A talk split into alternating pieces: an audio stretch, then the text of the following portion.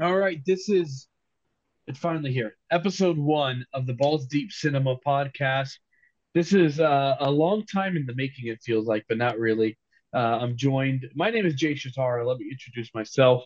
Uh, I hesitate to call myself the the brainchild behind this, but um, I connected us three. I'm joined by Steven Raju and Brandon Cortez, and uh, these are two people who are my go-to movie opinion people. We all watch all the major movies, the blockbusters, the Oscar noms, um, you know, award season, all that stuff.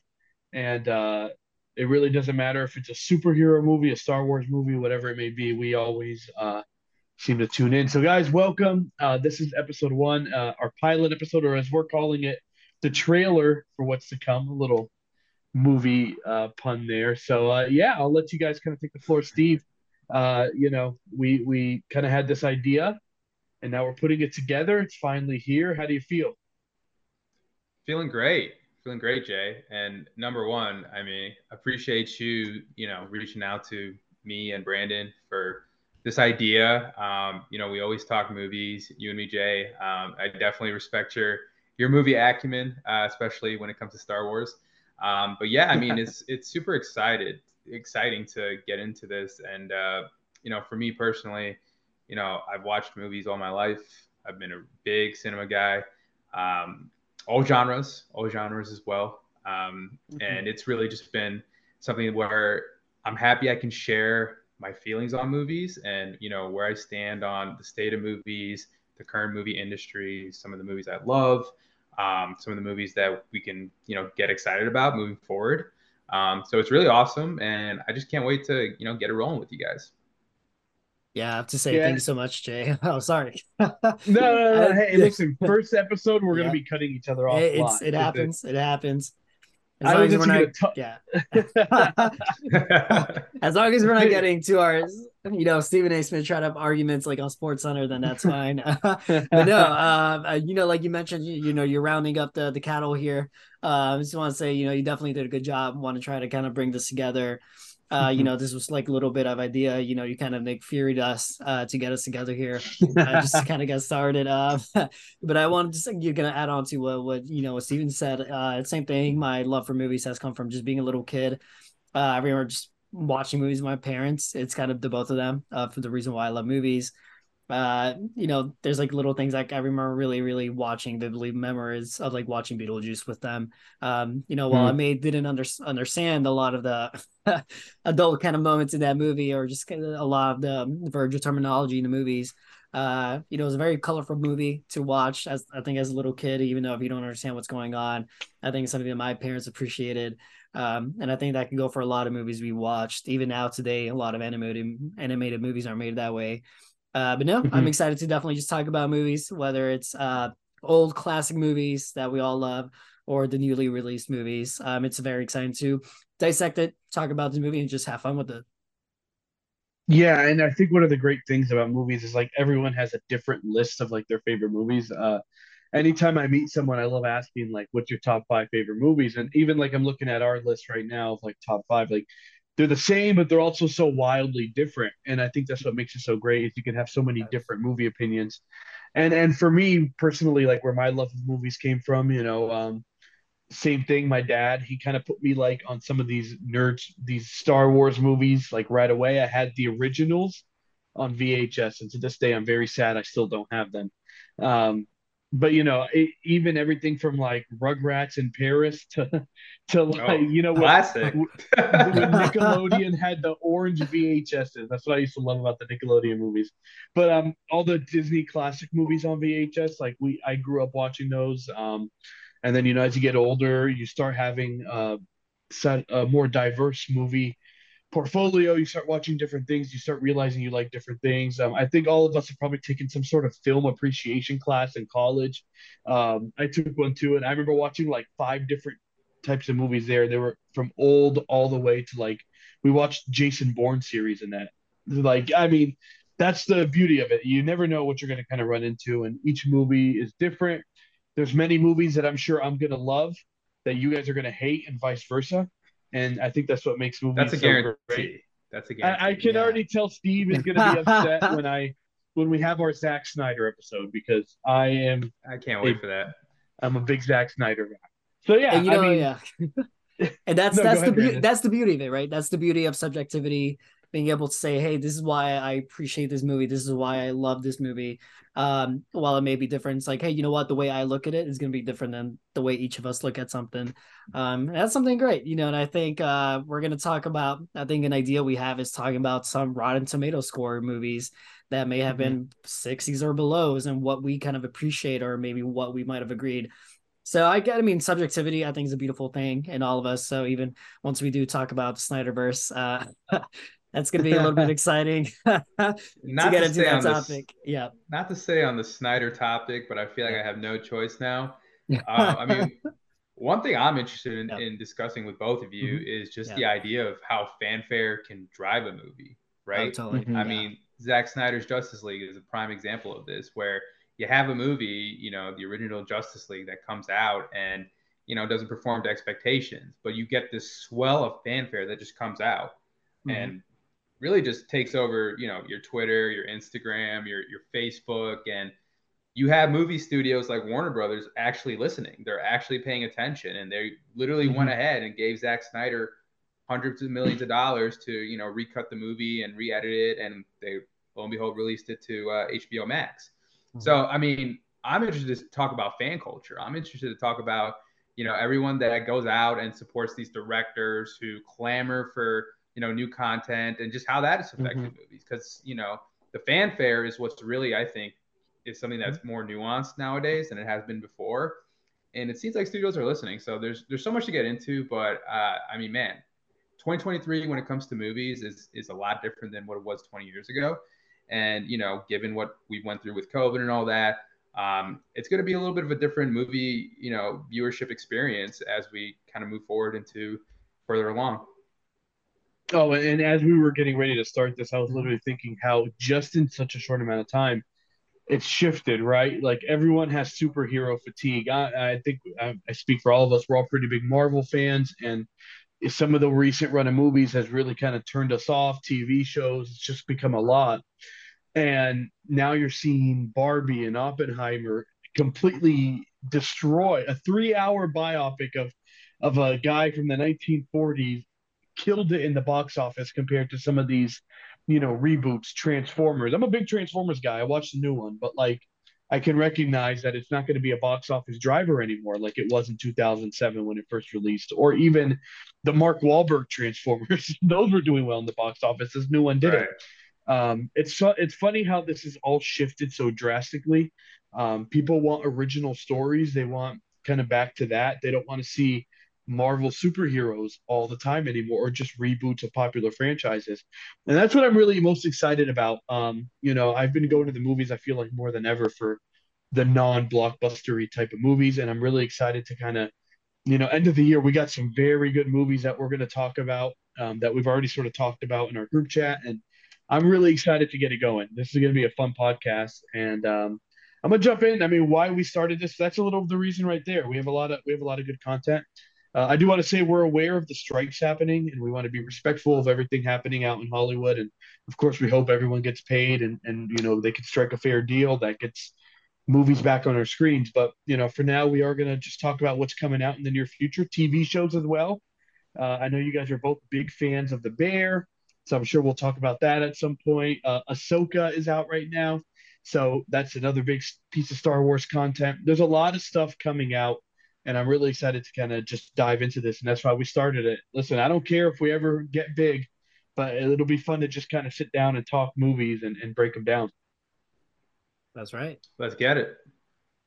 All right. So, on that note, I, I said something I always do is we ask top five favorite movies whenever we meet someone. I'm pretty sure it's a question I asked you too when I met you at different points in my life.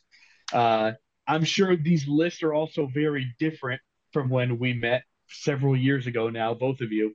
So, um, you know, let's jump right into it. I guess I'll start top five favorite movies. Now, I will say, uh, I think we all tried to do this. We tried to have some diversity, horror, comedy, sci-fi, something like that. But um, these aren't necessarily movies we think are, you know, the greatest movies of all time. We want to make that disclaimer because we know the internet can get very mad about these kinds of things. Um, but these are movies that are favorites to us. We can watch them whenever, things like that. So, uh, yeah, uh, I'm gonna put you guys on the spot. Any honorable mentions that didn't make your list? Ooh, uh, you know what? I'm wearing the t-shirt. Why not? But uh, Halloween, uh, very, very, very close. Uh, Jay, when you mentioned movie uh classes, this is one that was watched in some of my mm-hmm. in one of my classes back in sophomore year. Uh, so I'm just gonna say them. It was very hard. It's very hard, and you know, like you mentioned, uh, these aren't necessarily even like these are top fives that we thought about in the moment. I can easily wake up tomorrow and be like, oh man, this movie could have been up there. uh, so that's something yeah. throughout the year as I get older. Sometimes I appreciate even more movies more than I do my mm-hmm. current list. Uh, but these are definitely five that I've thought of that were in there. But yeah, this is definitely Halloween is a movie uh, that changed the horror genre. That you know added a lot of musical elements to it that made it a lot more different than just what was the Universal Classic Monsters uh, film series. John Carpenter's Halloween, great film, absolutely one of my favorite horror movies ever. And yes, one of the best movie scores ever. Halloween 3, we don't talk about, but you know. Steve, yeah. any honorable mentions? Uh, yeah, I'd say Ratatouille. I think is one that is on my top. Yeah, that I was considering on my top five. Um, I went with a different Pixar movie, um, but love Ratatouille. That's definitely going to be a movie that I think we should chat about in the future. Mm-hmm. Um, and I think Predator should be should be considered as well. Uh, I just think it's one of it's hard because a lot of people say, is it action? Is it sci-fi? Is it a monster movie? Um, I consider it an action movie. Um, you know, you have the classic action star. You have a great action cast. I mean, it, mm-hmm. it's it's a great cast.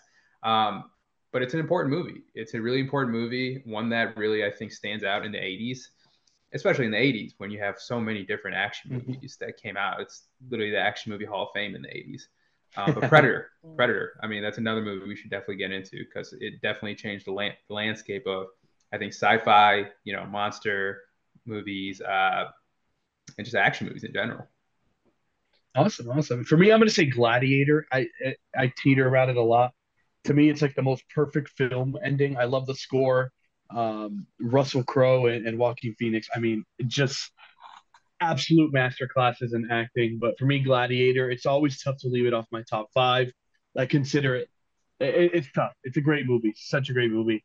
And um, yeah, I, definitely Gladiator. Definitely one of my top five favorite movies on another day. But today, not in the top five. So you named some classics just right there. Yeah, honestly, that right there could be anyone's top five to three easily, and easily, and yeah. or three to five. Sorry, but yeah, I mean those are all some great movies. So, um, yeah, and, and I do want to point out before we start this list, we love the classics. We talked about one of our segments being a classic movie of the week. Just because we're all around the same age, 27 years old, doesn't mean we don't have an appreciation for the movies that came out in the 60s, 70s, 80s. Love me a good 80s comedy or rom com. They're all good. So um, we'll, we'll definitely have our, our fair share of talking about those. So without further ado, our top five. I'm going to start off Star Wars Revenge of the Sith. Uh, you heard Steve mention I'm a big Star Wars guy. Uh, I absolutely love this movie. It is my go-to for a download on the plane. Um, you know, I I love it because if I go on a plane and I don't find a movie I really want to watch uh, that the plane offers, I always have Revenge of the Sith downloaded on my iPad or my phone so that I can watch it later.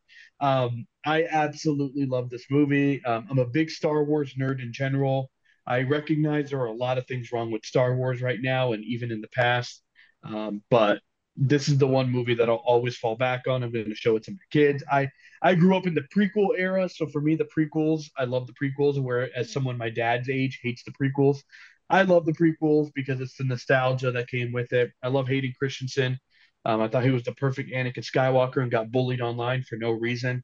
I thought the Obi Wan series, uh, his redemption uh, as an actor, as, as, just a human, from a human being perspective, was amazing. I love to see the online community kind of rally behind him and really, you know, he was perfect for that role. Um, it's the story that George Lucas himself has said he's always wanted to tell. It's the downfall of Anakin Skywalker turning into Darth Vader. Um, you see it all unfold, and I, I, think that's why the prequels can be slow to some people. But Revenge of the Sith is the one. It's action packed. Um, you know, me and Brandon actually watched this during the pandemic together because we were roommates at the time, and I remember we both said like the pacing of that movie really holds up well to this day. It's nonstop action, it's good drama. Um, to me, the Order 66 scene is so emotional. Uh, the younglings, I think about the younglings a lot.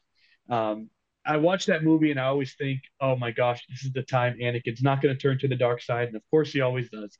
So it's just to me, it's my all-time favorite movie. Uh, I want to go around. I want to get. Uh, I think we should do this in a in a rotation. So mm-hmm. Brandon, go ahead, give us your number one. Yeah, let's just get straight to it. Um, so that way, I don't stay too much talking about each movie there. But uh, for me, it's a completely different genre. Just, uh, but I can kind of say it's a bit of a tragedy too. Uh, that's Manchester by the Sea.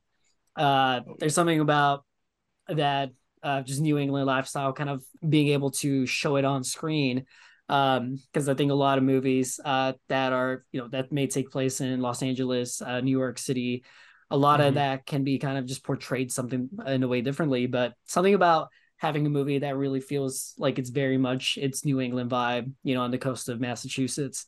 Um, there's something a little bit different, showing a community based around you know, just being based around just one man, uh, you know, spoiler alert, you know, accidentally burning down his house. Um, and I know Jay and I could talk about this because we lived in uh, central Nebraska, uh, you know, together for a couple of years, but being in a small community, everyone knows everything. So it's mm-hmm. kind of hard to see a man live his life while being able to still try to make it up for some of his family members while still being like, hey, that's the guy who accidentally killed his family, right? Uh, so it's something a little bit harsh about that.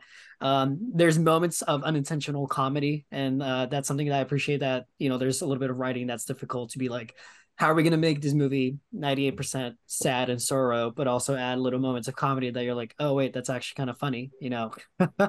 um, so it's things like that. Casey Affleck's performance, uh, Michelle Williams, although she only maybe appears for a total of like six minutes, uh, she definitely makes a very big impact, and you can see that in just the talent of her acting. Uh, but yeah, that's a movie that I would say currently might be my favorite movie that I've talked about for a very long time now. Love that movie, Brandon. Um, became a huge Casey Affleck fan after that mm-hmm. movie. I probably should have been a, a, bigger fan before that movie. Yeah, he's done some, yeah. he's got he's done some great yeah. work, um, and yeah, I think it's it's great he got recognized. Oh, um, oh, definitely, yeah, with that movie. Mm-hmm. Um, for me, uh, one of the movies I'll talk about is Die Hard. Um, I mean, it, it's it's an action classic, and yeah, I mean, I grew up on action movies. Uh, my mm-hmm. dad was a big um, James Bond guy, so I would gr- I grew up in a household that was fixated on action movies, um, and mm-hmm. of course, Die Hard is is is a pinnacle of action movie history. Bruce Willis, John McTiernan, McTiernan the director, um, Alan Rickman, one of the greatest villains of all time in in movie history, uh, a great supporting cast, and just really a film that redefined the action genre. You went from the kind of the the steroid built Stallone and Arnold Schwarzenegger, and you went to Bruce Willis, who was your everyday kind of New York cop, who you really wouldn't distinct mm. from anyone of, of power, anyone of of of I guess brutality that you would see from you know your Stallones, your Arnolds, your Steven Seagals, but that's what really endeared me to this movie is the fact that you have this everyday guy whose whole you know situation that he's thrown thrown in he does not want anything a part of it. And the way they just navigate um, you know his reluctant reluctance um, but also the fact that he has to go and save his wife um, and how he navigates through the tower you know how they handle sound editing in that movie um, how they deal with um, you know how they pace the movie and for an 80s movie, I just feel like it's something that was so well put together. It had its comedic moments and it, it made a star. It made Bruce Willis two stars, honestly. Bruce Willis and Alan Rickman. Um, mm-hmm. That really defined, I think, action movie genre. Um, John McTiernan as director. I mean, I mean, this is his. I mean, you can ar- argue Predator or Die Hard, but I would argue Die Hard is his pinnacle as an action director. Um, and it, it, really puts him in my mind on the Mount Rushmore of action directors. Um, it's a really iconic movie. It's important. Um, you know, it's hard to imagine action movie lineage being the same without Die Hard. We still might get, um, well, basically, you have Chris Hemsworth doing his best best Arnold impression now. Uh, yeah. but you, you would still have Yeah. um, just a bunch of bulked up guys who are, you know, like I said, probably doing steroids and are probably, you know, just strung out for these movies. And I think that would be less coherent and kind of more silly.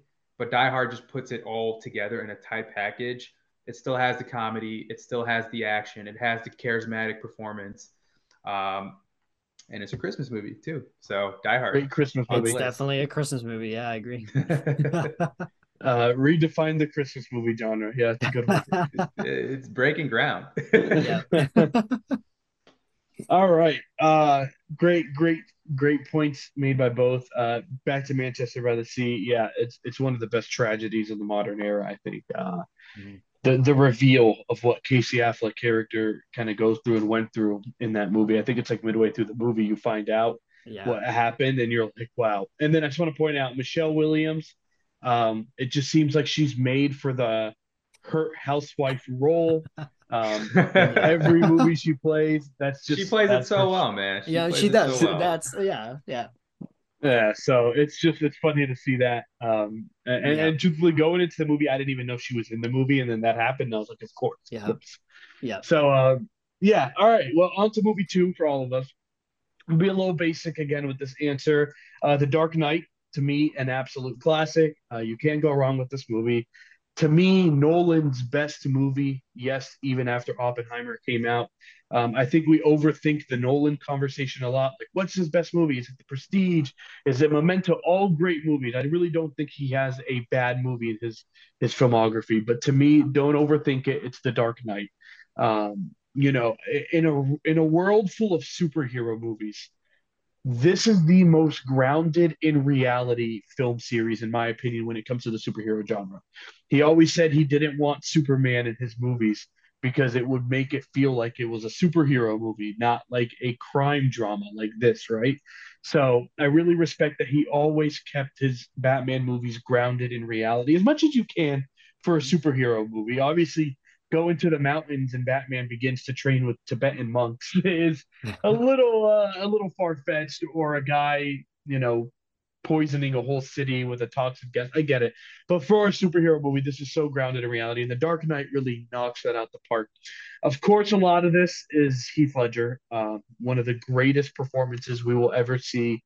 Um, he literally gave his life for this performance. Uh, he got an Oscar out of it, and it is to me the best superhero performance ever. The Joker, um, just I mean, bone chilling stuff. Uh, the, the scene where Batman has to choose between Harvey and Rachel, and of course he goes to the wrong one, and you know, just a great scene. Um, the the the cinematography of this movie, uh, Steve. Uh, I know you're a Chicago guy. I visit the city a lot myself, and I love seeing where you could like, oh, that's Wayne Tower, and oh, that's where they had the tunnel scene, and oh, that's where the Joker and Batman uh, uh, faced off when Batman's on the motorcycle. So uh, you could just tell it's a real set. It's not CGI. Um, also, an underrated part of this movie that no one ever talks about the opening scene is perfect. In my opinion, one of the best opening scenes in cinema. The introduction to the Joker, this bank heist, everyone's taking each other out so the Joker can end up with all the money. Like it shows from the very beginning that he is the ultimate tactician, he is the ultimate planner, and no one is going to outsmart him in this movie, even the world's greatest detective. So to me, uh, The Dark Knight is uh, just it's a it's a timeless classic. I know it's a long movie. Anytime it's on, I will watch it to the very end because, and I don't care what point it starts at. Uh, just a great movie. Um, and I'm, I know everyone agrees with that. Again, I know it's the basic take. I know it's the guy take. Every guy has Dark Knight in their top five, but I, I don't care. It's Yeah. that good. yeah, Great it's. I mean, look, it's it's a timeless movie, and I think it was much needed for the superhero genre. Um, even though at the time I don't think it really took off because the MCU was still in its wake. Um, but really, I mean, even despite what happened with the MCU, The Dark Knight still has the aesthetic. It has the uniqueness that stands above that. You know, I think they tried to recreate it a little with the Batman, and in some ways, you know, the Batman. I mean, in a lot of ways, it shares a lot of similarities in terms of how it's Mhm. shot and how grounded it is. But I think what sets apart The Dark Knight is just the the performances. You know, Mhm. Christian Bale, Ledger, Eckhart, Gary Oldman, Michael Caine. Uh, they really give it their all this movie, um, it, it, literally, right? And mm-hmm. uh, it's you don't see that type of commitment in movie in superhero acting anymore. Um, a lot of times, let's be honest, we just see people mail it in in superhero movies. It's a little sad, but um, they really gave it it all, gave it their all. Um, they took a lot of aesthetics, at least Nolan did, in my opinion, from other movies. You know, you had your similarities to Seven. You know, David Fitch, David Fincher um, um, mm-hmm. style and, and, and branding with that. Uh, whether it was Heat in terms of you know the classic heist scene, which you know Nolan even references himself. So um, it's an amalgamation of a lot of great classics from the 90s and, and from beyond. And I mean, look, it's Chris Nolan, and he mm-hmm. you give that director, and especially after we've seen Oppenheimer, we saw Dunkirk. You know, we know how talented this guy Christopher Nolan is, and the fact that he was able to make a superhero genre movie. Um, we're, we're lucky. We're lucky as mm-hmm. viewers because that's something you don't see a lot of directors of his talent go down the superhero route, but he did, and he knocked it out of the park. Yeah, Absolutely. that's yeah, and that's something I want to touch on. Uh, something really great about Christopher Nolan is his use of practical effects. I know Jay, you brought this up. Um, I know a lot of studios like to rely on CGI, and I don't mind CGI. Right? It's like it's definitely when it's very well used and what it's needed to use for. Totally makes sense. Go for it. Uh, but it's something that I love is when directors still want to stand by just practicality, just practical effects. Something about it, something that's so special. Um, and then Steven, you t- uh, you touched up on this, but uh, the use of other films, kind of just the homage. And if there's anything that we saw about Christopher Nolan is that he loves you, especially in Oppenheimer. We saw a little bit of an homage or best uses of his last films, and that's something that's mm-hmm. really great that he's able to really use altogether uh, for for the Dark Knight. And that was so that was definitely a good example of just that alone. Him touching the superhero genre, making it so different is something that's very very different. I I can see that in Batman Begins, The Dark Knight, and The Dark Knight Rises. And on that note, Brandon, your number yeah. two movie, another superhero movie. Uh yeah, I was I was hoping to see how that transition would go. Um yes, I would say this is a superhero movie that kind of changed its own the genre in itself in a different format, a uh, different way that The Dark Knight did.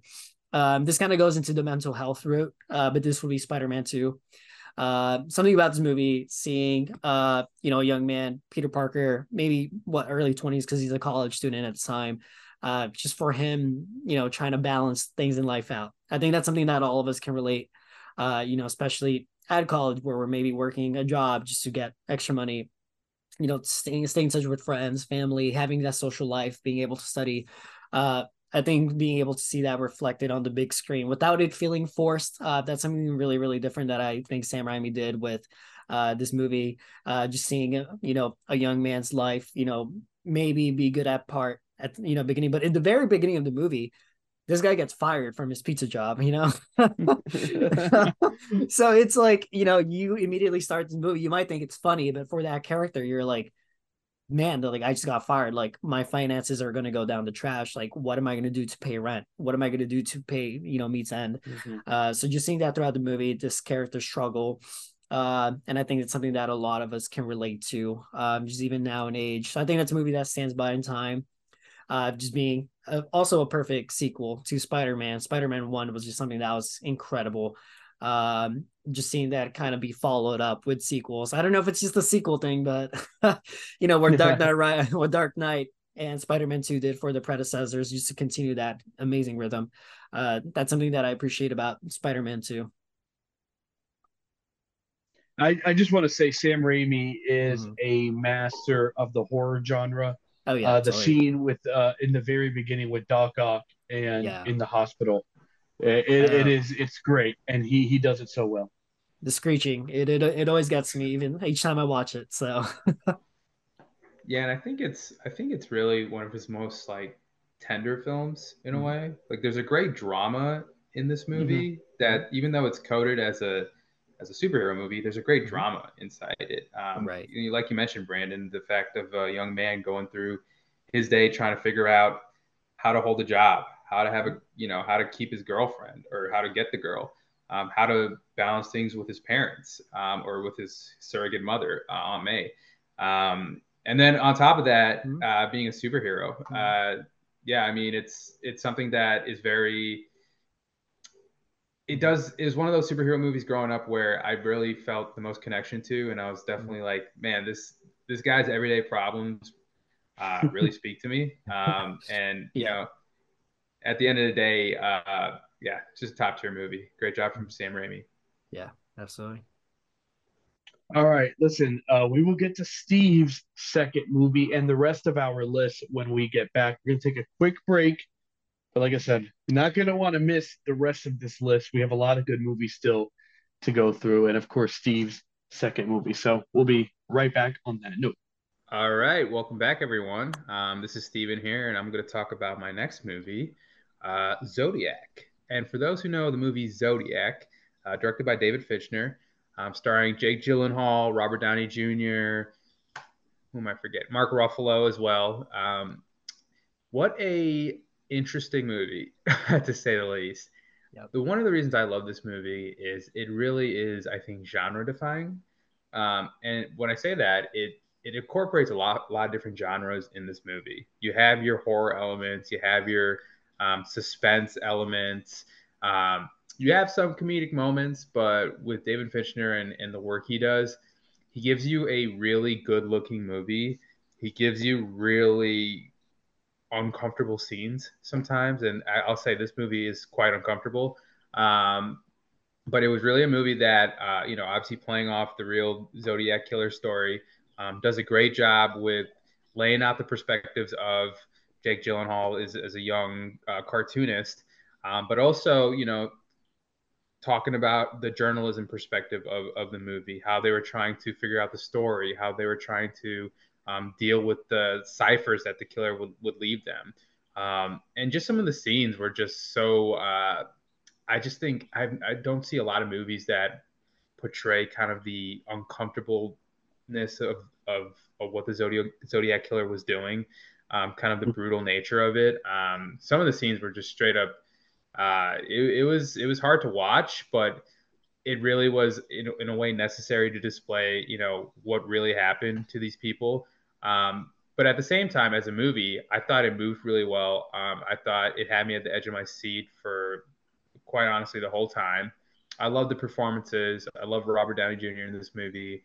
Um, really, I think one of his best performances. Um, you know, in 20 years. I mean, obviously he has Iron Man, but um, this movie, ever since you know, before Oppenheimer, of course, was him doing some character acting and and, and really delving deep into more of a, a, nuanced bag, so to speak, as a journalist. Um, Jake Gyllenhaal, great in the movie as well, and Mark Ruffalo, loved his performance as as a real life or based on a real life detective. It really just clicks with me. It it, it really is a prestige movie for me, and for some reason, it wasn't uh, taken that way at the time when it came out. It didn't really get the Oscar buzz. Um, it wasn't. I feel like it's not on the prestige mountain as for some people, but um, and some people don't view it as David Fincher's best work. Uh, but just the way it's shot, the cinematography cinematography of it, of, of Old Town LA, um, or you know back in the 1960s or whatever it was, um, the performances, and just I just and it's just a movie where you know, you go into it, you feel like it's a, a, a, fourth estate movie, talk with the journalism aspects. But then you get into it and it starts becoming a horror movie in a way when you're in um, the basement of the old man and Jake Gyllenhaal's just trying to get out of there. Um, but then, you know, it's always suspenseful. It always keeps you at your feet. Um, the mystery element, the open ended nature of it. It's not trying to solve anything, it's trying to lay out a story and the brutality of, of what happened back in the day um, I think it's a great movie. I think it's one of David Fincher's best movies. Um, and it's one of my personal favorites at uh, number three. Yeah, uh, I did come across a tweet today. Today, someone made a Letterboxd uh, genre mm-hmm. uh, called Mark Ruffalo Investigates, and it's just movies where he plays an investigator. Uh, Shutter Island, uh, obviously, on there. Uh, so. Spotlight I, too. I think about that. Yeah. Collateral, Collateral as well. That yes, that was actually, if I'm not mistaken, the one person actually yeah. who made it rank that one the highest. So. Yeah. Um, yeah, I thought that was an interesting. That's funny because I it didn't click with me that he's played so many investigator roles. But yes, very good point. All right, um, so to our third movie. Uh, I will go a little more lighthearted here. For me, uh, Mean Girls cult classic. Uh, it, it, it, just it is hilarious to me. When I make a top five movie list, I think of rewatchability. I'm someone who very much can't watch a movie multiple times. So if I can, you've really struck something with me. So Mean Girls, to me, is one of those rewatchable movies. I can pick it up at any point and it's still hilarious. And there's a lot of movies like that. I actually toggled with this one and 40 Year Old Virgin with Steve Carell, of course, um, because I always think the jokes never get old, they never get stale. It holds up well. We're not canceling the movie all these years later. Um, to me, Mean Girls, like it's that high school movie, right? Like when this came out, I think it was like 2004. Um, you know, Lindsay Lohan, top of her game, great cast. Amanda Seyfried, uh, Rachel McAdams. I mean, just an absolutely fantastic cast. Um, and it's just it's hilarious. It is so good. Um, when this movie came out, I think back to my original point, I was like maybe fifth grade, and I remember watching it right when it came out because my mom actually made me watch it. She had it on DVD, and I remember thinking like, "Oh, is this what high school is going to be like?" And, like it's one of those movies that you watch as a kid, and it kind of paints the picture. But then you actually get to high school and you realize this movie hits a lot of those tropes on the head.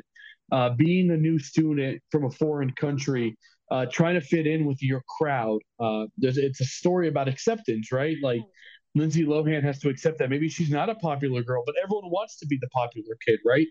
Um, and you might have to do some pretty vile and disgusting things along the way to gain popularity, or the guy you, uh, uh, in this case, the love interest and things like that.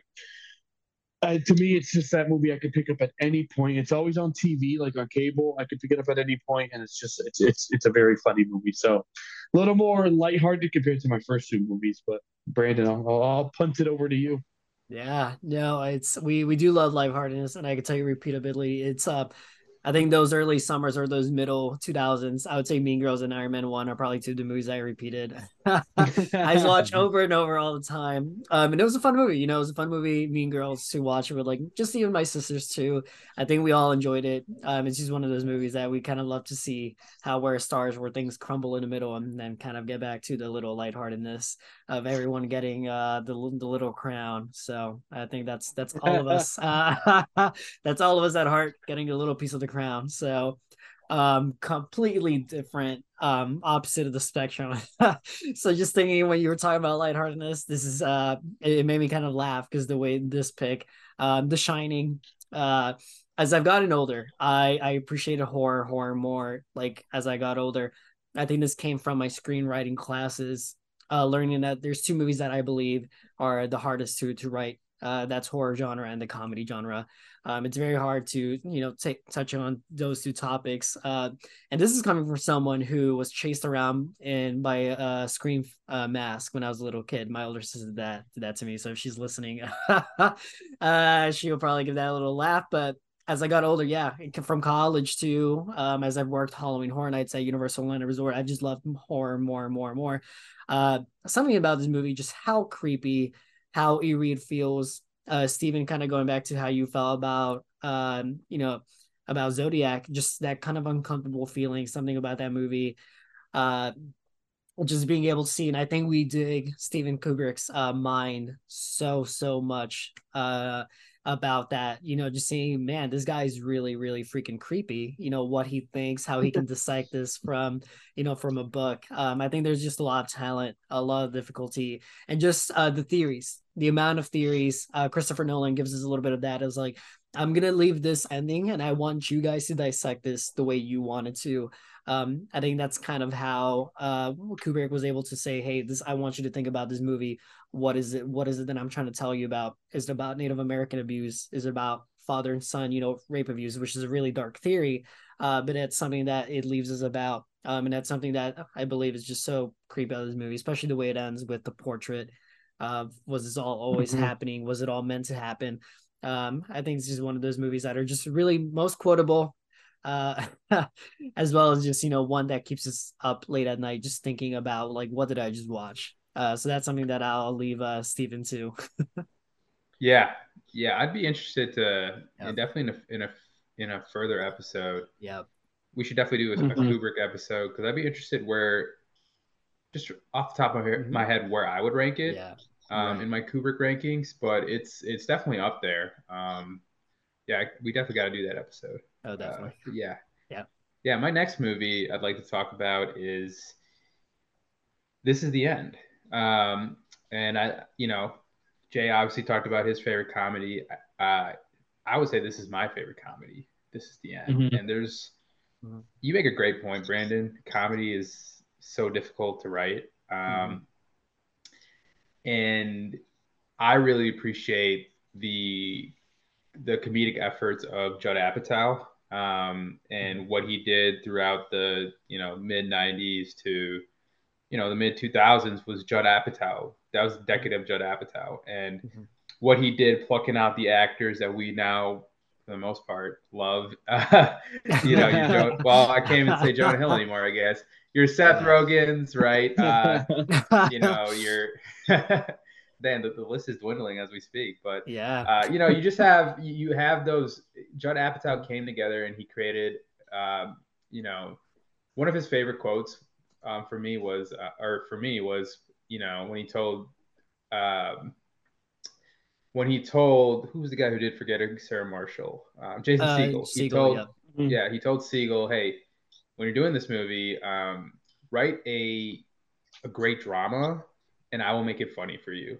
And that's that's why I love comedy, and that's why I specifically love Apatow and and how he pioneered kind of the comedic era that he was in. Is just he knows how to make a good drama, but he knows how to make it funny, and I think that's a special attribute. Mm-hmm. Um, and I say that all because I feel like this is the end is the culmination of that Apatow era. Um, you have Franco, you have Jonah Hill, you have Seth Rogen, Craig Robinson, an all-star cast and all-star cameos. Um, and I just love how it's basically just a take on their everyday life.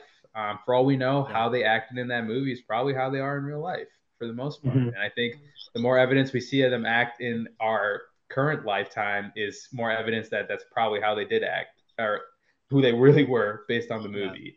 Yeah. Uh, Jonah Hill included and James Franco. But it's just a hilarious movie. Um, it, the ridiculous nature of the film is something that I really endear to. Comedies are something you, you, you shouldn't have to take too seriously, right? You shouldn't have to take too seriously. When I went into that movie, I just wanted to go in for a good time. I wanted to laugh and I wanted to care about the characters. That's also a big part of it. Um, I cared about what was going on with Jay Baruchel's character, even though he's quite annoying in that movie, I will say. Um, but I cared about what was going on with Seth Rogen. Um, I cared about what was going on with uh, James Franco and Jonah Hill and Craig Robinson in that movie. Um, and at the end, even though you had that big disaster, the point of that movie really was about friendship, right? It was about the relationships we make, how we respond to each other in tough times, how we we hold each other's hand, how we lift each other up, but also how we can push each other down, right? Um, and with that movie, we get those elements in there. It is that Judd Apatow DNA in that movie. Um, but it definitely had it. It's it's just hilarious moments. It never lacked the hilarious moments. As much as we shouldn't take the movie seriously, and as much as I really came out of it thinking, wow, I, I really loved how they handled relationships in that movie about mm-hmm. um, Jay and Seth's relationship in that movie. Mm-hmm. Their focus on that um, type of dramatic storyline they always they, they didn't sacrifice the laughs for it. We we still got the laughs on top of it. I was still coming out of that theater still laughing about what I just saw and and, and just how great some of the moments were. Um, I thought the cast is great. Um, you know, the CGI is, is is whatever, but it really just holds a special place in my heart knowing that you know you can come up with a concept like this that doesn't take itself too seriously um, that will use a ridiculous plot, but in the end will still make you just bust out in tears laughing and make you care about the characters and make you care about the conflict that isn't going outside of the house, but what's happening inside the house. Mm-hmm. And for that, that's why you know this is the end. It's it's my favorite comedy of all time. I will say you get all those actors at the top of their careers. You're talking around the time of Knocked Up, super bad. The Office. I mean, a lot of Sarah these guys. Marshall.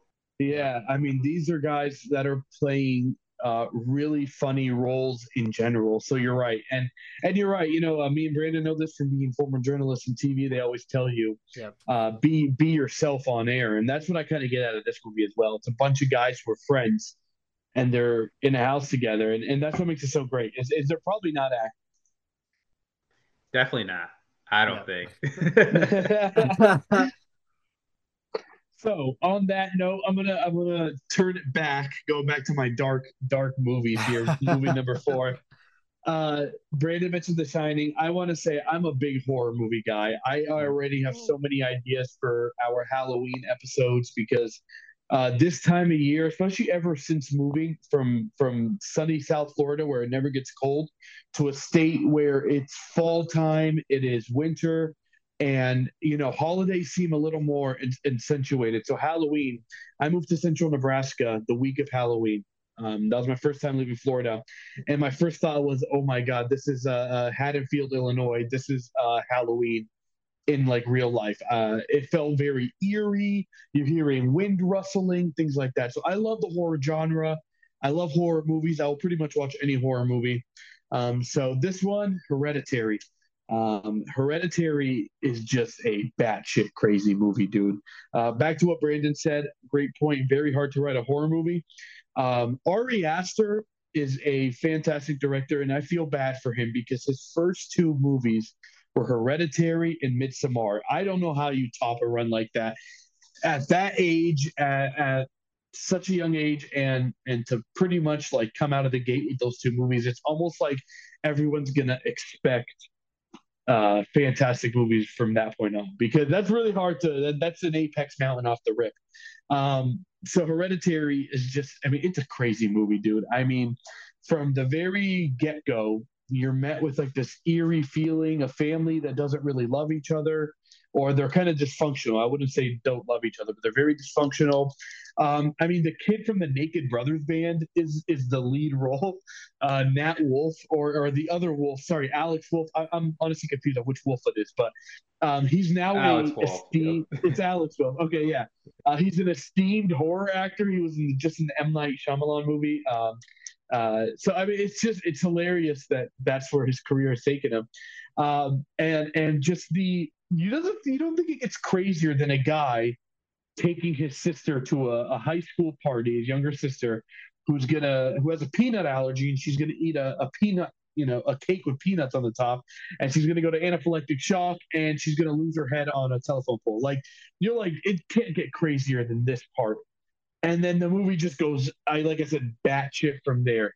Um, it's dark it is eerie. I watched this with my family and i still feel like i couldn't sleep that night. Like and i watched it at the age of about 23 24 when it came out. So um, it's one of those movies that i to this day have been a little hesitant to to watch it you know it so close to each other because it's freaky man. It is just a freaky movie. There's a lot to really uh, uh, Toni Collette puts on a absolutely fantastic performance as the mother in this movie.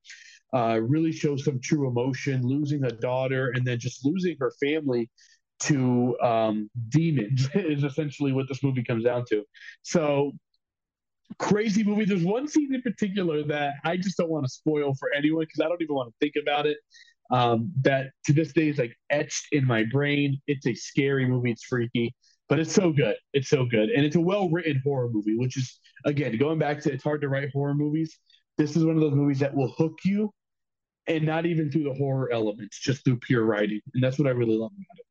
Yeah, and you bring up a great idea, kind of like the way a movie starts off and then it just shifts out of nowhere and it's going insane. I think it goes on from that post, you know, from that post scene where uh, you know, this girl's, you know, and as a person who is a big brother, I just immediately my darkest thoughts. I'm like, oh my god, what would I do in that situation? What would like my mom will kill me, and um, she would probably do worse to me than the actual demon would do. But but it's it's it's it, it, gives me a little bit of reminder of like the Bewitch uh, with Anya Taylor Joy, one of her earlier movies, mm. um, as an actress.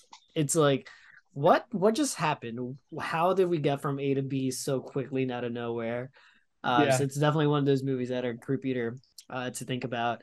Um, but we yeah. definitely got to do uh, yeah. we definitely got to do a uh, uh, like a horror movie uh, director draft or something because oh, yeah. yeah. Ari Aster would definitely be a high pick for oh, sure. Definitely, oh for sure. Him and Wes Craven. Wes Craven, I, I will yeah, say, right. yeah. A that would be my pick, by the way. oh, okay. Give it away your strategy early. Yeah. Hey, but listen, A24 just has a chokehold on the horror genre right now.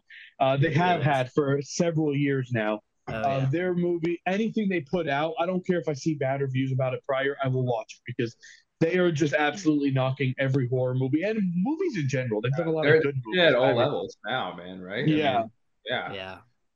absolutely fantastic Hmm. studio, and anything they put out, I'm watching. So, um, yeah, I mean, we could probably do a whole draft on A24 movies. That's how good they are. Um, but yeah, definitely. Spoiler And for the listeners: there, there's gonna be there's gonna be some drafts coming. Yeah, yeah, yeah, yeah, absolutely. Brandon, I'll Yeah. let you go ahead and take it away. Perfect. Uh, this movie, depending on how a viewer may watch it, I think it comes out heartwarming, um, but it also may come off as a little bit more dramatic, which it is, and I think it has a little bit of everything. I don't know if it just, I don't know if it's just I like New England a lot, but it just happens to be it. Um, uh, Good Will Hunting. Uh, something about this movie. Uh, you're seeing this guy who's kind of a little bit of that uh, I think he's the pure definition of un- underrated. No one may think of him as a smart guy. You know, uh, Matt Damon's character as just a janitor who's you know very smart when it comes to uh, just a lot of the math. You know, something you know. Uh, being able to kind of unscramble Bill Skarsgård or Abe Skarsgård's, uh, uh, you know, uh, just a use math solution there. Uh, just kind of seeing him living this kind of a little bit of a you know poor life in Southeast Boston. Uh, just being able to kind of say, hey, you know what, this is my life.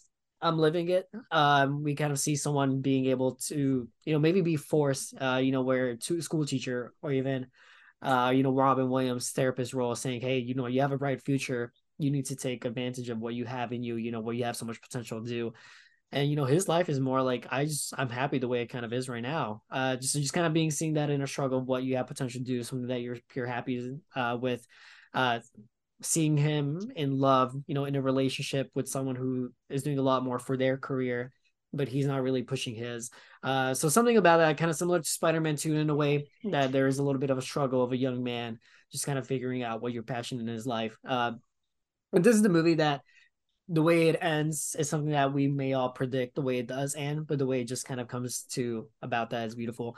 Uh, we're also seeing really young Ben Affleck, young Casey Affleck, um, in their roles, just kind of starting off as also young writers um, as well. So, if anything, Matt Damon and Ben Affleck being a motivation for just us young people in the movie, in the film industry, being able to say, hey, this is something that we pulled off together, something that we pulled off and was able to push start our careers. Uh, Robin Williams, I think I have no words exactly for his performance here.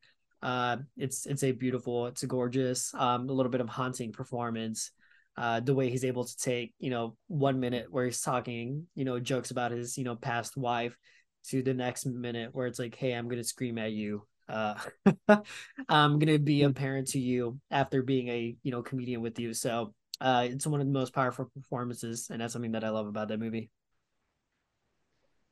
Yeah, R.I.P. Robin. Honestly, yeah. Jay, do you have any comments on Good Will Hunting before I? No, no, I was gonna say it is a very well written movie, and, and I know Brandon has an affinity for New England, so I don't know what it is. And as a New Yorker, I don't know what it is. It's just maybe I just appreciate uh, the Northeast a little bit more. So, but Steven, I think that'll Rob- lead. Yeah. Did Sorry, Robert go ahead. Zemeckis? Did Robert Zemeckis direct that? Did he? Uh, I gotta get back to you on that, but uh, I I gotta don't know why I'm blanking on it. I know it was Matt Damon and uh, Ben Affleck who wrote that uh, They- together. yeah, so, yeah. I gotta get back to you on yeah, but but go ahead with the uh, number your number uh, your number four. Yeah, we definitely should know that. So, listeners, we will get back to you on that. I promise. I think it's Robert Zemeckis. I don't know, but it seems in some ways it's like a Robert Zemeckis movie for me. But uh, my number four movie is Django Unchained. Um, look, I feel obligated to have a Tarantino movie on my list because I think Quentin Tarantino is goes without saying is one of the best, right? Um, Yeah. And I think the issue for me is I love all his movies. I, I there's a movie Yeah. I don't like, um, and while this might be his most controversial movie, and that's saying a lot, um, it's really the movie where I felt like it's the complete movie going experience and movie watching experience.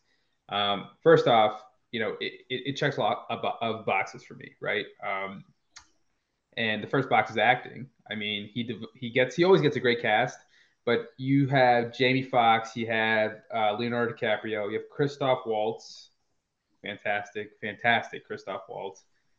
Samuel L. But you also have Kerry Washington. You also have James Remar. You know, I mean Walter Goggins. I mean this is an all-star cast and just it's oozing with talent. And you see it on the screen. Nobody gives a, a half-ass performance. They all come in there and they they they bring it to 10. They bring it to 10. So um, the cast is great. Um, I just was really invested in the story, and I know it's a play on the original Django film, but what Tarantino does with it, um, the fact that he made it a story about liberation, right? You know, freeing yourself from the shackles and the journey you go to not only save the person you love, but discovering your self growth in a way. You know, Django going from you know walking in the forest with the other you know his the other slaves and becoming the, the the, gunslinger becoming the the person where i'm sure you know we all find ourselves in life thinking we could never be who we aspire to be sometimes or we can never be like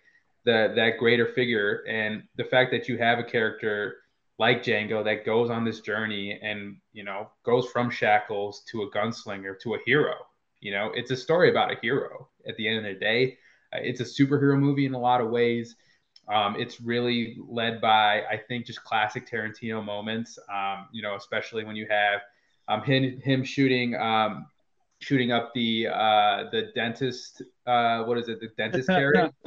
uh, and just his pin drop nature of where he films stuff, where he'll come out of nowhere and just explode something. Right? He'll come out of nowhere and just show just brutal brutality and gore.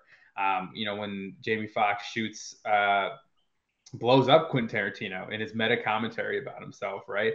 Uh, the moments in that film, it doesn't lack for action. It's got great action. It's got great acting. It's got great cinematography. It's a beautiful looking movie. And I think Tarantino really ca- ca- encapsulates um, what it was like to live in that era back in the day, uh, what it's like to uh, live in the, the wild, wild west, so to speak. Um, but he doesn't the one thing I could take away from this film is that he doesn't pull any strings. He really gives you an often brutal movie, um, an often uncomfortable movie. He does not want to. He did not want to take away of the unspeakable horrors of what was going on in that time, despite the fact that it really is a superhero movie. Despite the fact mm-hmm. that it's really about a movie of you know, that has a lot of Quentin Tarantino levity, um, but at the same time, I think some of his best filmmaking is in this movie, especially, for example, the flashback scenes of when Django was living on Old Man Carrucan's farm and his wife unfortunately, uh, you know, the beating with the whip. And mm-hmm. that scene was, I think, just filmmaker mastery. It, it, just filmmaker mastery. The acting in it, the the the way it's shot, the lighting of it. Um, the, the music, it, it, all just comes together in this movie. I mean, you have, uh, you know, a really strong score, but you also have like a Rick Ross song going on. There's a lot of stuff that's going on in this movie. Um, I think it's a complicated movie. I think it's a movie that's very ambitious and therefore in the wrong director's hands can go awry. It can become too much of an action movie, become too much of a love story romance movie. But because it's Quentin Tarantino, it's focused, it's well done, it's paced beautifully, despite the fact that it is, uh, you know, two hours and 30 minutes long. I never felt like I was dragging on through it. I felt like I was on the mm-hmm. seat and I was waiting for the next scene to happen because I was so invested in the characters. I was so invested in the dialogue. Um, it's really a special Quentin Tarantino movie. I don't think it gets enough love in, in, as far as the fandom when it comes to Tarantino. Um, you know, you have people who put Pulp Fiction over it. You have people who put you know, sometimes Jackie Brown, and I don't blame them because I love those movies too. Uh, but I mm-hmm. really feel like this is a movie where um, Tarantino gives you the whole package of what he is as a filmmaker, um, how he can really dial it up, how he can give you those moments of, of brevity, of those moments of sadness, moments of um, sometimes despair, right, and, and, and, uncomfortable moments. But it also speaks to hope. It also speaks to um, you know staying strong. It also speaks to um, you know being your best self whether it's for yourself or someone else. And uh, great Jamie Foxx performance as well. Um, yeah, I love the movie. I love the movie Django Unchained. Yeah, you brought up a good point. Um, it definitely is one of the earlier superhero movies that we can think of without it trying to be a superhero movie. Um, yeah. So I think that was one of the mm-hmm. ways that Quentin Tarantino uh, can put about it uh, without it. So definitely that was a great point there that you touched upon. Yeah. And we'll we'll Love go uh, we'll go rapid fire here uh, on our last our last movies. I'm gonna um, throw away or throw in Spirited Away. Um, to me, I love the aesthetic of Studio Ghibli. It's a visually stunning film. I mean, it's an animated film, but Studio Ghibli out in Japan does absolutely fantastic work, and it's very dark for a cartoon. You, I mean, the first five minutes hooks you. You're like, there's no way they took that direction, and it's a, it's an adventure of love. It's an adventure of family, and it's honestly in just a, such a rewatchable classic. So for me, I'll go Spirited Away as my fifth movie. Brandon, Yeah, beautiful. Um, just to touch back on Good Will Hunting, it was Gus Van Sant. Um, definitely a name we don't hear much about these days. Yeah. Uh, so definitely yes. blew my mind. I What had to look that up again. I was like, wait, wait a minute, who directed this? so something that definitely blew my mind to think about that. Uh, going to my number five, uh, sticking upon with Quentin Tarantino and Glorious Bastards. Uh, kind of something that I love about Once Upon a Time in Hollywood. Kind of kind of scare away, but I love seeing what is factual, what is history, and kind of seeing it be twisted away. That's something that only Quentin Tarantino could definitely do uh, with this. Uh, but this is a movie that it's definitely you know touching upon World War II, the Nazi era, but just seeing you know a bunch of just a group of Jewish men taking revenge and saying, all right, we're obviously our whole race is being abused, killed in concentration camps. We're gonna take that revenge, go back to Europe, you know, take London and you know uh, Paris and parts of other uh, parts of Germany, saying let's kill. But something about Christoph Waltz uh, performance just incredible.